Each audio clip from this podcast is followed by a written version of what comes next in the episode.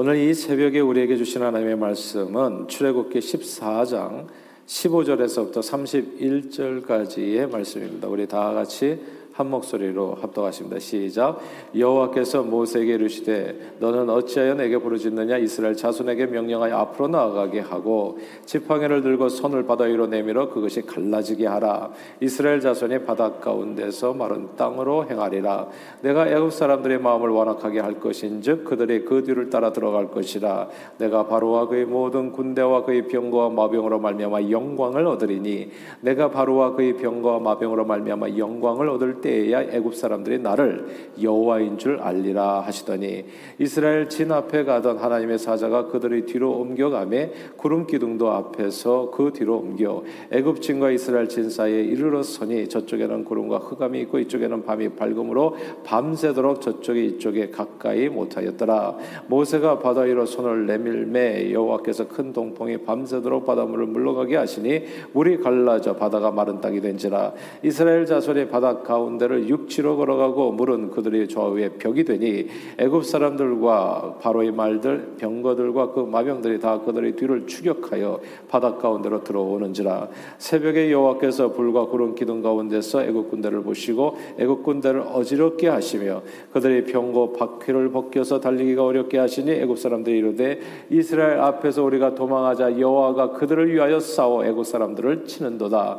여호와께서 모세에게 이르시되 내 손을 바다 위로 내밀 내밀어 물이 애굽 사람들과 그들의 병거들과 마병들 위에 다시 흐르게 하라 하시니 모세가 그 손을 바다 위로 내밀매 새벽이 되어 바다의 힘이 회복된지라. 애굽 사람들이 물을 거슬러 도망하나 여호와께서 애굽 사람들을 바다 가운데 엎으시니 물이 다시 흘러 병거들과 기병들을 덮되 그들의 뒤를 따라 바다에 들어간 바로의 군대를 다 덮으니 하나도 남지 아니하였더라.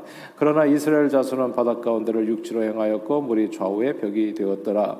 그날에 여호와께서 여호와께서 이같이 이스라엘을 애굽 사람의 손에서 구원하심에 이스라엘이 바닷가에서 애굽 사람들이 죽어 있는 것을 보았더라. 이스라엘이 여호와께서 애굽 사람들에게 행하신 그 큰 능력을 보았으므로 백성이 여호와를 경외하며 여호와와 그의 종 모세를 믿었더라. 아멘.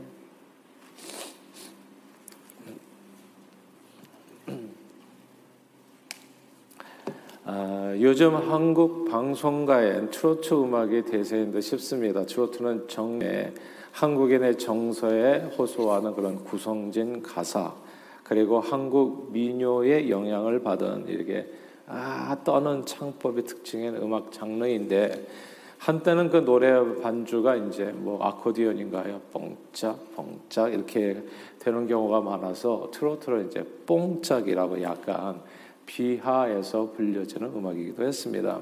이제 트로트는 한국적인 가락과 그 가사로 인해서 일반 서민들에게 좀 많이 불려졌지만 서양 음악의 이제 고급진 뭐 서양 음악의 그 인기에 밀려서 아, 한동안 꽤 오랫동안 이제 시들시들해졌다가 코로나 시대를 거치면서 요즘 한국 사회에서 다시 각광을 받는 그 대중적 인기를 어, 크게 회복하는 모양새입니다.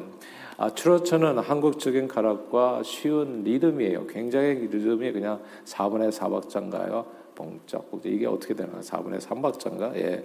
아, 그리고 애절한 한국어 가사가 뭐비 내리는 막 그렇게 해가지고 그게 반복되는 바람에 이게 반복이 많아요. 그래서 한국인들이 몇 번, 한국인들이 몇 번만 들으면 누구나 다 그 가사 내용이 이제 가슴에 남는 그런 특징이 있습니다. 트로트를 좋아하지 않은 사람들도 그냥 이렇게 길을 가다가 그냥 몇 번이라도 듣기만 하면 한국이라면 어느 정도 누구나 다 따라 부를 수 있는 그리고 흥얼거릴 수 있는 그런 놀라운 장점이 이제 이 트로트라고 하는 이 음악에 있습니다. 이제 어릴 때 들었던 저는 어릴 때 이제 이런 아, 트로트라고 하는 음악 장르를 별로 이제 이상하게 우리 집은 좀 그렇지가 않았어요. 그래서 아, 이제 세상 음악 같이 생각이 돼가지고 아, 이제 뭐 절대 이제 집에서 듣는 음악이 아니었습니다. 근데 뭐 길거리 지나가다가 보면 내내 이제 뭐 레코드판에서 막 그런 음악들이 나오잖아요. 그래서 왔다 갔다 하면서 들었는데 어느새 이제 귀에 이렇게 새겨지는 겁니다. 말하자면.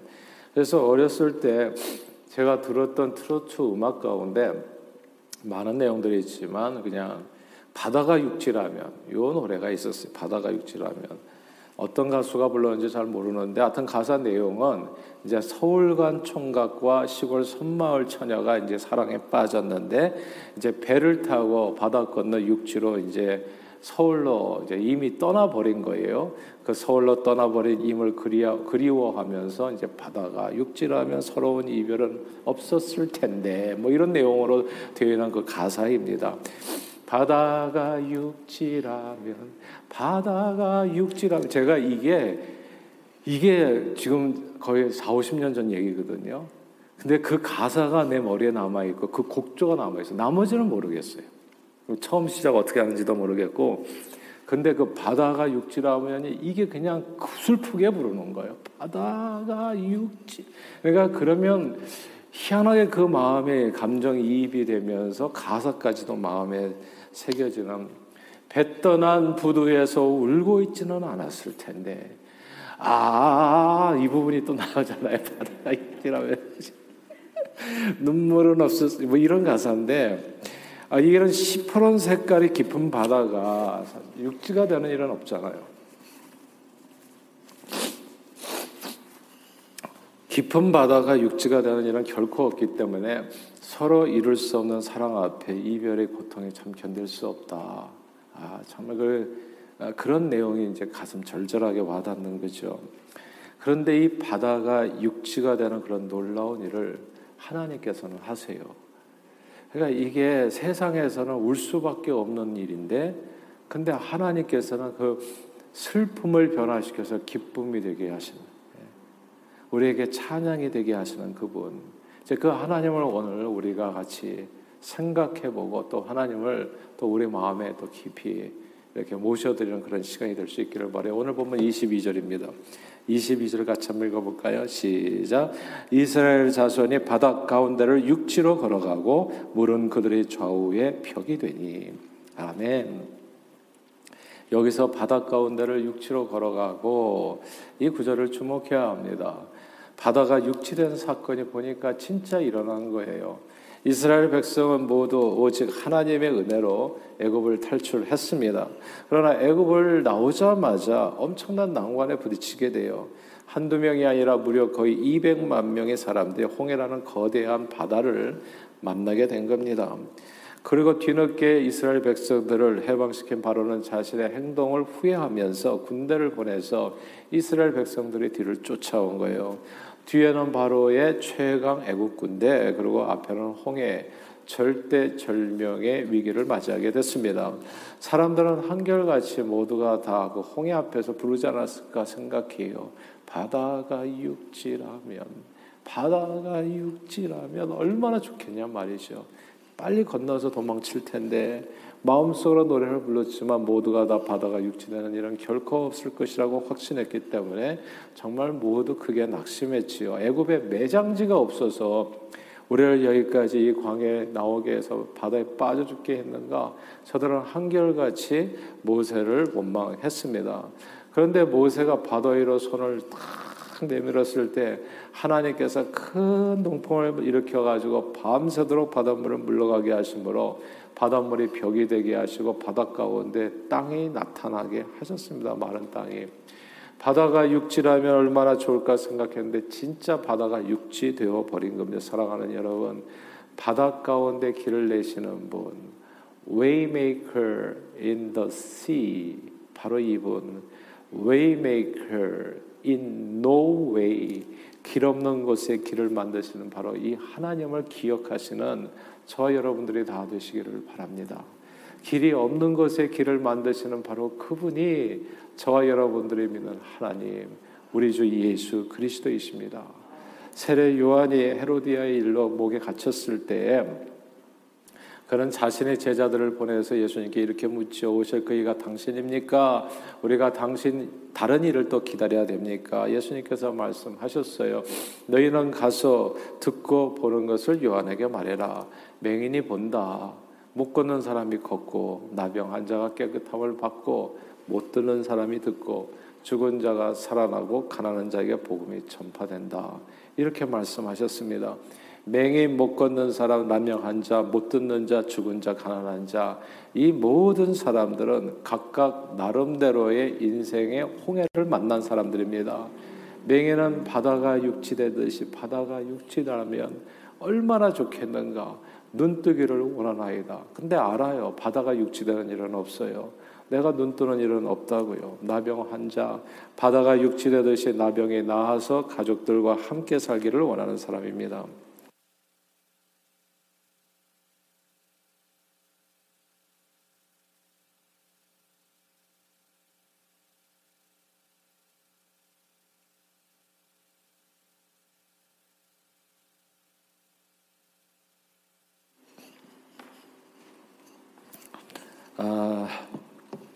또 못 걷는 사람 어떻습니까? 바다가 육지되듯이 걷고 뛰고 활기차게 살기를 원하는 사람.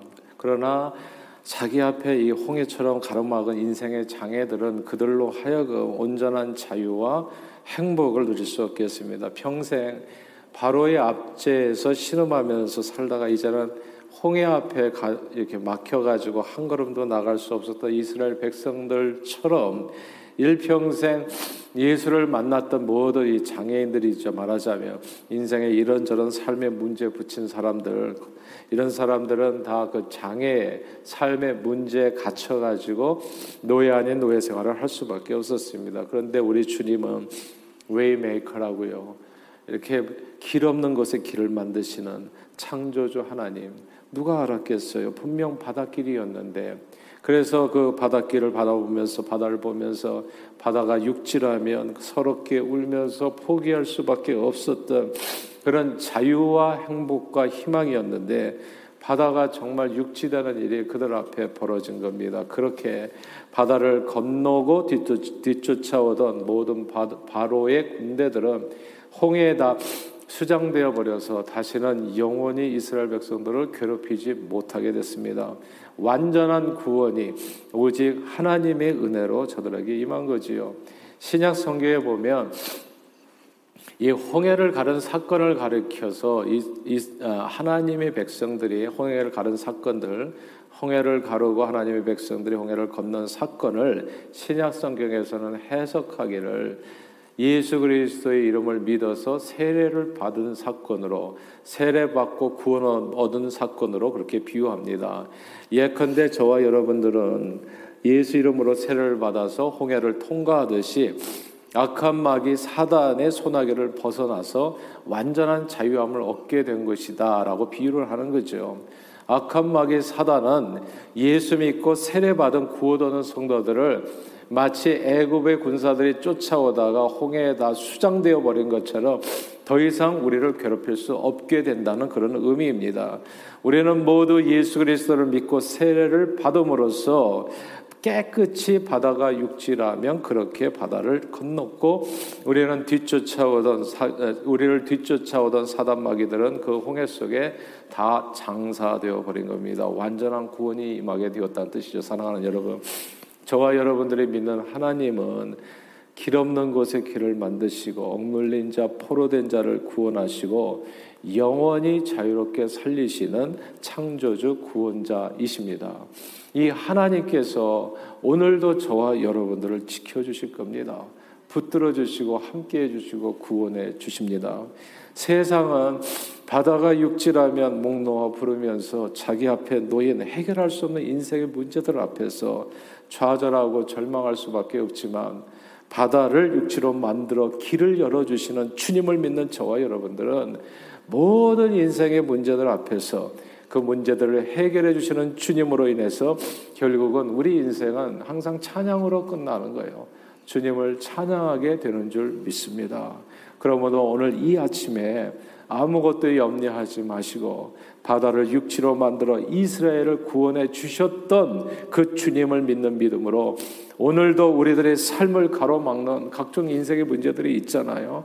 건강의 문제, 자녀들의 문제, 또 사업의 문제, 직장의 문제, 그리고 또 여러 가지 개인적인 영적인 삶의 도전들, 이런 모든 나름대로의 홍해들이 있잖아요. 그 모든 인생의 문제들 앞에서 조금도 낙심하거나 좌절하거나 절망하지 않으시고 way maker 길을 만드신 분이 저와 여러분들이 믿는 그 하나님이라는 거, 그 하나님을 믿는 믿음 안에서 담대한 기도로 오늘도 승리하시는 저와 여러분들이 다 되시기를 주님의 이름으로 축원합니다. 기도하겠습니다. 하나님 아버지 마치 홍해를 건너듯 우리 인생을 오직 예수 그리스도의 십자가 보혈로 악한 사단 마귀 권세로부터 완전히 구원해 주신 주님의 은혜 감사와 찬송과 영광을 돌립니다. 우리를 이미 주 안에서 마치 홍해를 건너듯 구원해 주신 주님의 놀라운 은혜를 늘 마음에 새겨 오늘도 어떤 인생의 문제를 만나게 되든지 way maker 바다의 길을 만드시는 그 주님을 의지하여 믿음의 기도로 승리하는 저희 모두가 되도록 축복해 주옵소서. 예수 그리스도 이름으로 간절히 기도하옵나이다. 아멘.